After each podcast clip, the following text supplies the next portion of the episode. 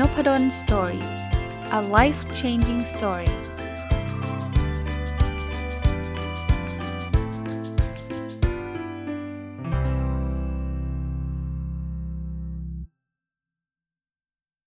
สวัสดีครับ ยินดีต้อนรับเข้าสู่นพดล Story Podcast นะครับ วันนี้จะเอาหนังสือเล่มหนึ่งนะครับ ที่ผมเพิ่งอ่านจบนะ เป็นหนังสือภาษาอังกฤษชื่อว่า surrounded by idiots นะครับ ก็แปลตรงตัวเป็นภาษาไทยคือวิธีเอาตัวรอดในวงล้อมคนงี่เง่านะคนเขียนคือคุณโทมัสอิริกสันแล้วก็คนแปลคือคุณประเวศหงจันยานะครับ ก็ขอบคุณทางสำนักพิมพ์มัมรินฮาวทูที่กุณาส่งหนังสือเล่มนี้มาให้ แล้วก็อ่านได้จบเรียบร้อยนะ คือผมชอบ definition ของคำว่าคนงี่เง่าที่หนังสือเล่มนี้ให้นะ คนงี่เง่าของเขาเนี่ยไม่ใช่ว่าเป็นคนโง่เป็นคนอะไรฮะ คนงี่เง่าคือคนที่ไม่เหมือนเรานะครับจริงๆนะเรามักจะบอกเอ๊ะทำไมนี่มันงี่เง่าอย่างเงี้ยเวลาเราบอกแบบนั้นแปลว่าเขาเขาไม่เหมือนเราอะ่ะเขามีความคิดที่แตกต่างจากเรา มีพฤติกรรมที่แตกต่างจากเรา มีการตัดสินใจที่แตกต่างจากเรา แล้วธรรมชาติของมนุษย์เราไม่เคยคิดว่าตัวเองงี่เง่าอยู่แล้ว เราคิดว่าตัวเองมีเหตุผล ตัวเองอจะตัดสินใจแบบนี้มันมันใช่นะครับ ก็ในหนังสือก็เลยเล่าให้ฟังว่าคนเนี่ย มันจะมีอยู่ 4 ประเภทนะคราวนี้เวลาเราพูดถึงคน 4 ประเภทแบบนี้ก็ต้องเล่าให้ฟังเขาใช้อะไรมันเป็นตัวแบ่งนะครับเขาจะมีแกน 2 แกนนะครับ แกนแรกเป็นแกนแบ่งคนออกมาเป็น 2 กลุ่มนะก็คือพวกชอบแสดงออกคิดทำอะไรด้วยตัวเองเป็นนักปฏิบัตินะแกนนี้นะไกลข้างหนึ่งเนี่ยคือเป็นพวกไม่ชอบแสดงออกต้องกระตุ้นสงวนท่าทีเงียบๆอะไรแบบนี้ก็คล้ายๆ extrovert introvert ประมาณหนึ่งนะ กับอีกแกนหนึ่งนะเป็นเรื่องของคนที่เน้นงานเน้นสาระนะครับ กับคนที่ไม่ค่อยเน้นงานเน้นความสัมพันธ์นะท่านนึกภาพนะ มันก็จะเป็น2คูณ2ก็เป็น 4 กลุ่มนะอะผมไล่ไปเลยเขาแบ่งกลุ่มไปตามสีนะครับ กลุ่มแรกเนี่ยคือกลุ่มคนสีแดง กลุ่มคนสีแดงคือคนที่ชอบแสดงออก คิดทำด้วยตัวเองเป็นนักปฏิบัติและเน้นงานนะเป็นกลุ่มสีแดงเดี๋ยวผมจะเจาะไปทีละกลุ่มอีกทีหนึ่งนะฮะกลุ่มที่2เนี่ย เป็นกลุ่มที่ชอบแสดงออกเหมือนกันเป็นคล้ายๆ extrovert เหมือนกันแต่เน้นแบบจอแจ๊คุยพูดคุยความสัมพันธ์เขาเรียกกลุ่มนี้ว่าสีเหลืองนะครับ กลุ่มที่3เนี่ยเป็นพวกที่เป็น introvert หน่อย คือคนกลุ่มนี้จะเน้นความสัมพันธ์ไม่ได้เน้นเรื่องงานนะแล้วก็ไม่ค่อยชอบแสดงออกสงวนท่าทีนะครับ แล้วกลุ่มสุดท้ายอันนี้คือกลุ่มสีเขียวนะครับ กลุ่มกลุ่มที่ 3 นี่คือกลุ่มสีเขียว กลุ่มสุดท้ายคือคนที่เน้นงานเน้นรายละเอียดเยอะแยะเลย แต่เป็นคนที่ไม่ค่อยชอบแสดงออกเหมือนกันนะครับสงวนท่าทีเหมือนกันเขาเรียกคนกลุ่มนี้ว่าสีน้ำเงินนะครับ จริงๆมันก็เป็นตัวย่อนะคือเขาใช้สีมาเป็นตัวนำเนี่ยแต่มันก็เป็นตัวย่อนะสีแดงจำได้ไหมครับ เป็นแสดงออกแล้วก็เน้นงานเนี่ยเขาเรียกว่าโดมิเนนต์นะครับเดี๋ยวผมจะเจาะว่าคนสีแดงจะมองตัวเองเป็นยังไงนะครับ ในขณะที่กลุ่มที่ 2 คือกลุ่มที่เน้น เรื่องของการแสดงออกนะ แต่เน้นความสัมพันธ์เป็นหลักเป็นสีเหลืองเนี่ยเขาเรียก inspiring นะครับ กลุ่มที่3เนี่ยเป็นกลุ่มที่เน้นความสัมพันธ์แล้วก็ไม่ค่อยชอบแสดงออกเนี่ยเขาเรียกว่า stable นะครับ สีเขียวนะและกลุ่มที่ 4 สีน้ำเงินเมื่อกี้นะครับเป็นคนที่เน้นงานเน้นสาระแล้วก็ไม่ชอบแสดงออกเขาเรียก analytical นะครับก็เป็นสีน้ำเงินนะครับ ก็เป็น DISA นะ dominant นะครับ แปลว่ามีบทบาทเป็นผู้นำสีแดงนะครับ inspiring อาจจะแปลว่าโน้มน้าวเก่งเป็นสีเหลืองนะครับ stable นะครับ แปลว่ามั่นคงเนี่ยคือกลุ่มสีเขียว แล้วก็ analytical หรือช่างคิดวิเคราะห์เนี่ยก็เป็นสีน้ำเงิน คราวนี้คนแต่ละกลุ่มมีลักษณะที่เขามองตัวเองเป็นยังไงนะครับ สีแดงก่อนนะ สีแดงเนี่ยเขาจะเป็นคนที่ตอบสนองไวนะครับ เป็นคนที่ทำอะไรทำทำทำรวดเร็วนะครับ ทุ่มสุดแรงกับการควบคุมนะเขาก็จะคล้ายๆ เป็นบทคล้ายๆ CEO บทบาทตัดสินใจหน้าที่ทุ่มสุดตัวนะครับ แต่เขาจะไม่ค่อยระมัดระวังเรื่องความสัมพันธ์สักเท่าไหร่ไม่ค่อยแคร์ว่าพูดไปแล้วคนจะรู้สึกยังไงไม่ค่อยแคร์เป็นกลุ่มคนที่เขาจะอยู่กับปัจจุบันนะครับทำทันที แล้วก็ไม่ไม่ชอบแบบงานกลุ่มงานอะไรแบบนี้การมีส่วนร่วมไม่ไม่ไม่ไม่ชอบนะชอบทำคนเดียวลุยให้เสร็จนะนี่คือกลุ่มสีแดงนะครับ กลุ่มสีเหลืองนะพวกนมน้าวเก่งเนี่ยพวกนี้ตอบสนองไวเหมือนกันทำอะไรทำทันทีไม่ได้คิดอะไรคิดหน้าคิดหลังมาก แต่เน้นการแบบคุยกันเป็นกลุ่มมีส่วนร่วม ช่วยกันคิดช่วยกันทำอะไรเงี้ยนะเขาไม่ชอบสิ่งซ้ำซากจำเจนะครับสีเหลืองไม่ชอบเลยนะครับทำแล้วทำอีกเนี่ยไม่เอานะต้องต้องการทำอะไรใหม่ ๆ ถ้าสีแดงอยู่กับปัจจุบันเนี่ยสีเหลืองจะอยู่กับอนาคตนะอยากทำนู่นทำนี่ไอเดียฟุ้งเลยนะครับแต่เป็นพวกแบบ artist นิดๆก็คือ จริงๆ ไปว่า artist ก็ไม่ถูกนะ artist ที่เขา analytical ก็มีนะ แต่ว่าเราไม่ใช้คำว่า artist กับพวกที่ทำตามอารมณ์อะอารมณ์คล้ายๆแบบนั้นนะครับ แล้วก็ไม่ชอบอยู่คนเดียว ไม่ชอบอยู่คนเดียวนะสีเหลือง สีเขียวนะสีเขียวเป็นคนที่ตอบสนองยังมีสติคือฟังเยอะนะพวกนี้ฟังเยอะนะครับชอบแบบแคร์คนอื่นนะครับ สร้างสายสัมพันธ์อยากให้คนอื่นรักอะไรเงี้ยนะแต่ไม่ค่อยชอบเปลี่ยนแปลงนะครับทำอะไรอยู่ก็อยากจะทำอันนั้นต่อไปเรื่อยๆนะครับ อยู่กับปัจจุบันเหมือนกันคล้ายๆ กลุ่มสีแดงนะครับ คือคือไม่ได้คิดฟุ้งอะไรไปเยอะแยะนะครับชอบชอบเป็นแนวร่วมมากกว่า คือไม่ชอบหลีดไม่ชอบเป็นผู้นำชอบแบบว่า เออ ถ้าใครทำทำด้วยอะไรเงี้ยนะสีเขียวนะครับ แล้วก็เกลียดความขัดแย้งนะครับ ปฏิเสธความขัดแย้ง ถ้าขัดแย้งเขาจะไม่ไม่เอาไม่ทำนะครับ เป็นคนคอมเพลมไส์ปณีประนอมอะไรเงี้ยนะสีเขียวจะเป็นแบบนั้น สีน้ำเงินเนี่ยเป็นคนคิดเยอะนะครับ analytical เนาะ ช่างคิดวิเคราะห์ตอบสนองช้าครับ มีอะไรสักอย่างต้องคิดซีนารีโอคิดเคสต่างๆนะครับ แล้วเขาชอบการบริหารจัดการในรายละเอียดนะครับ ไม่ค่อยแคร์เรื่องความสัมพันธ์เหมือนกัน ว่าใครจะทำอะไรที่ไหนเขาไม่ค่อยสนใจเขาอยู่กับตัวเขาเองได้ เป็นคนที่เขาเขาเรียกว่าอยู่กับอดีต แล้วทำอะไรต้องเรียกว่าระมัดระวังนะครับเขาก็ไม่ชอบการทำงานเป็นทีมนะ ไม่ค่อยชอบอะไรที่มีส่วนร่วมอะไรมากมายสักเท่าไหร่นะครับ อันนี้คือลักษณะของคนคนที่แตกต่างกันในแต่ละกลุ่มนะครับ ที่ใช้ใช้ครทีเลียนะคราวนี้เราจะไปรู้ทำไมว่าแล้วคนแต่ละกลุ่มมันแตกต่างกัน เพราะอะไร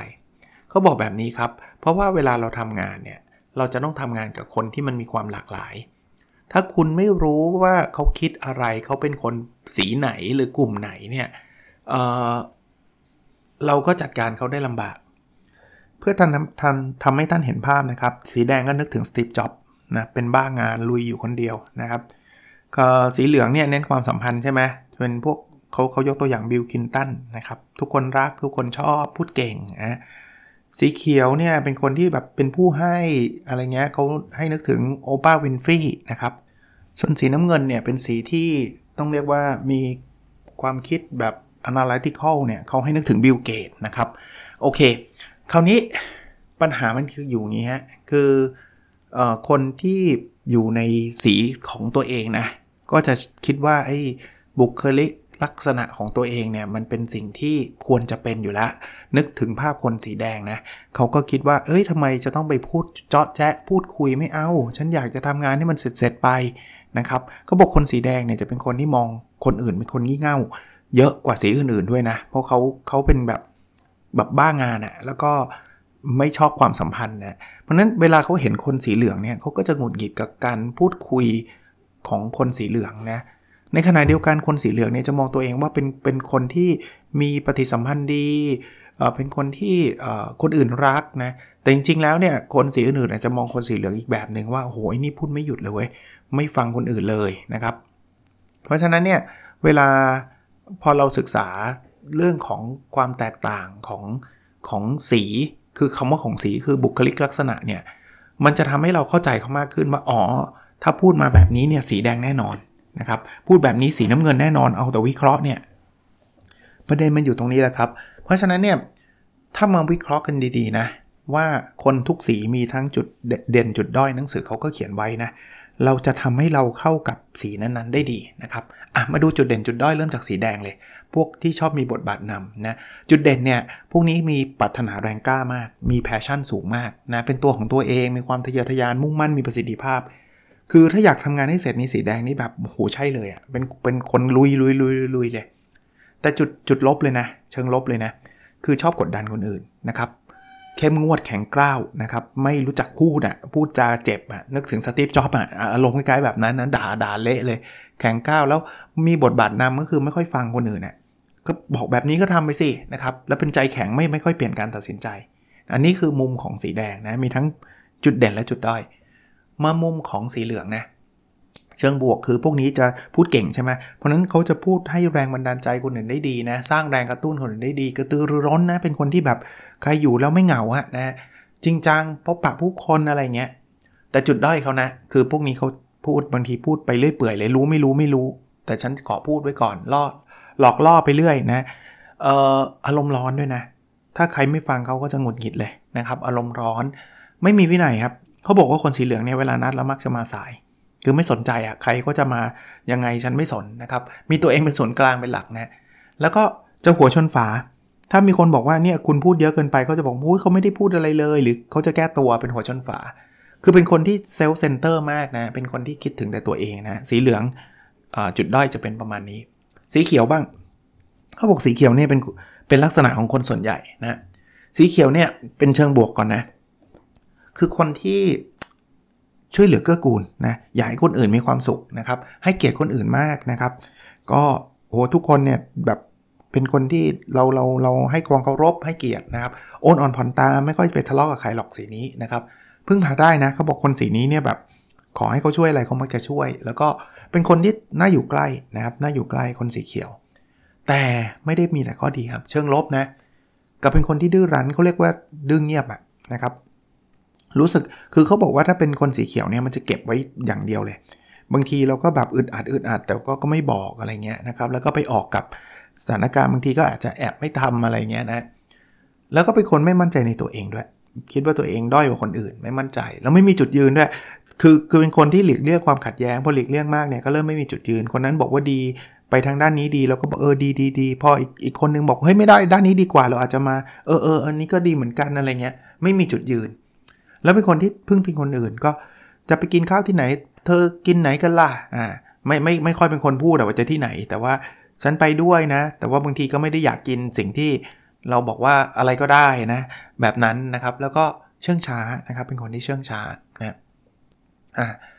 คราวนี้มาดูคนสีน้ำเงินบ้างครับ สีน้ำเงินเนี่ยเชิงบวกนะเป็นคนขยันนะครับ ขยันขันแข็งนะครับ ช่างคิดนะ เป็นคน analytical อะ คือ มีการพิเคราะห์พิจารณาทุกอย่างนะครับ จริงจังด้วยไม่ย่อท้อทำทำตลอดเวลาเเรียกร้องสูงก็คือ high expectation ทุกอย่างมันต้องเนี้ยบต้อง perfect แล้วก็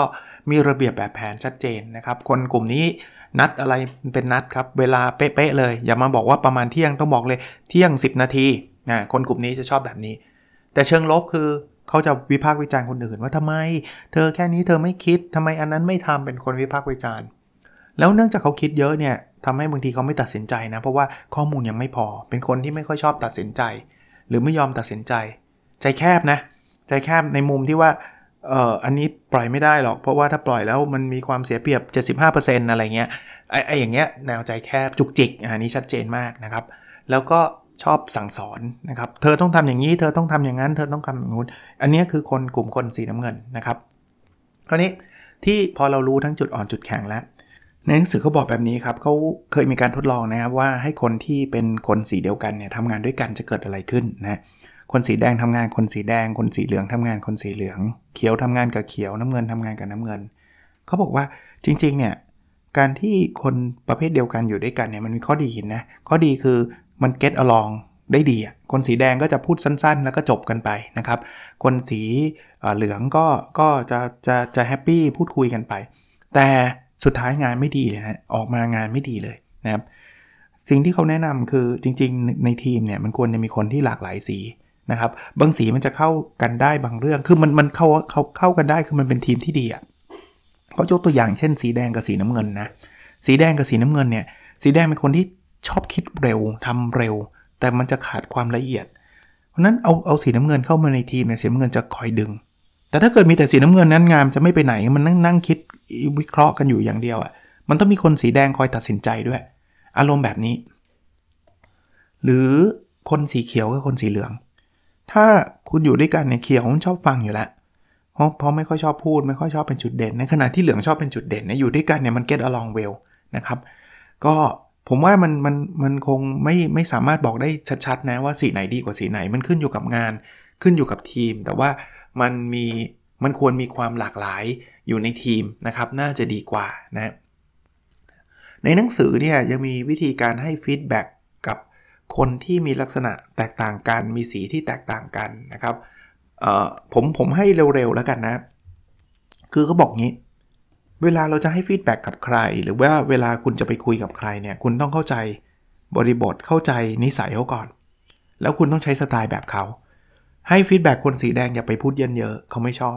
ให้ feedback สีแดง get to the point บอกนะครับแต่ก็ต้องระวังเพราะสีแดงก็จะไม่ค่อยฟังใครนะให้ฟีดแบ็กคนสีเหลือง เราอาจจะต้องทำความสัมพันธ์ก่อน เราต้องทำตัวเหมือนคนสีเหลืองก่อนนะเขาชอบคุยเล่นก่อน เขาจะไม่ใช่คุยเรื่องงานเขาถือว่ามันมันมันมันหยาบคายนะอยู่ดีมาคุยเรื่องงานเลยมันต้องทักทายกันก่อน พูดคุยกันก่อนนะครับซึ่งเขาบอกว่ามันก็ยากนะเพราะคนสีเหลืองไม่ค่อยฟังเหมือนกัน เป็นคนชอบพูดเยอะนะครับ ให้ feedback กับคนสีเขียวแล้วต้องเข้าใจเหมือนกันนะครับเขาไม่ชอบเป็นจุดเด่น ในเคสนี้เขาบอกเลยบางทีเนี่ยไปให้สมมุติว่าคนสีเขียวทำทำอะไรนะทำงานได้ดีเนี่ยแล้วก็แบบปรบมือชื่นชม แล้วก็พูดว่าเอาขอให้คนสีเขียวลุกขึ้นยืนแล้วทุกคนปรบมือให้อะไรเงี้ยคนสีเขียวโกรธมากนะเพราะเขาไม่อยากเป็นจุดเด่นเขาบอกทำไมคุณทำกับผมแบบนี้เขาไม่ชอบเลย ที่เขาต้องมากลายเป็นจุดเด่นเป็นโฟกัสนะอย่างนี้เราก็ต้องเข้าใจเขาหรือคนสีน้ำเงินเนี่ย คุณคุณรู้แล้วเขาชอบวิเคราะห์ เพราะฉะนั้นเนี่ยคุณจะพูดคุยกับเขาเนี่ยคุณต้องเตรียมข้อมูลแบบปึ๊กๆเลย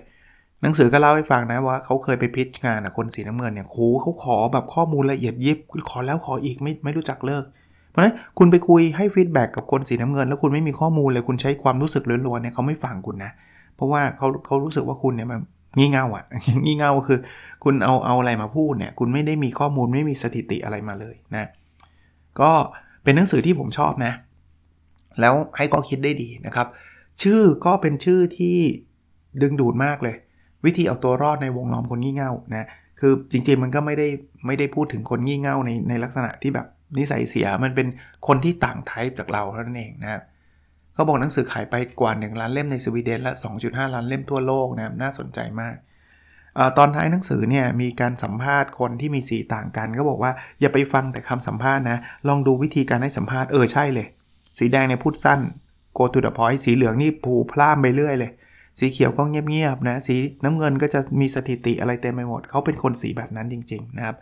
โอเคนะครับ ผมมีหนึ่งเล่มนะ ก็ขอส่งต่อแล้วกันนะครับท่านใดอ่านแล้วฟังพอดแคสต์ Nopadol's Story แล้วสนใจอยากอ่านต่อ ผมมีเล่มเดียวนะครับ ท่านแชร์ Facebook Page จากเพจ Nopadol's Story นะครับ แชร์เป็น Public แล้วก็เอาลิงก์มาแปะใต้ คอมเมนต์นะครับอยู่ใน Facebook เท่านั้นนะครับเออสำหรับท่านที่ฟังพอดแคสต์ผมเช้ามากๆอะ่ะบางทีบางคนฟังผ่าน YouTube บ้างผ่าน Blockdit บ้างอะไรเงี้ยเข้าไปที่ Facebook Page Nopadol's Story แล้วไม่เจอ เพราะว่าผมยังไม่ได้โพสต์ตอนนั้นเองครับ รอผมนิดหนึ่งนะครับบางทีตอนเช้าไปวิ่งไปอะไรเงี้ยไม่ได้โพสต์แต่เช้านะอาจจะ9โมงอะไรเงี้ยนะครับ ก็ต้องขออภัยด้วยนะครับ ท่านกลับมานิดหนึ่งก็แล้วกันโอเคนะครับ วันนี้ประมาณนี้ครับแล้วเราพบกันในสดถัดไปครับ สวัสดีครับ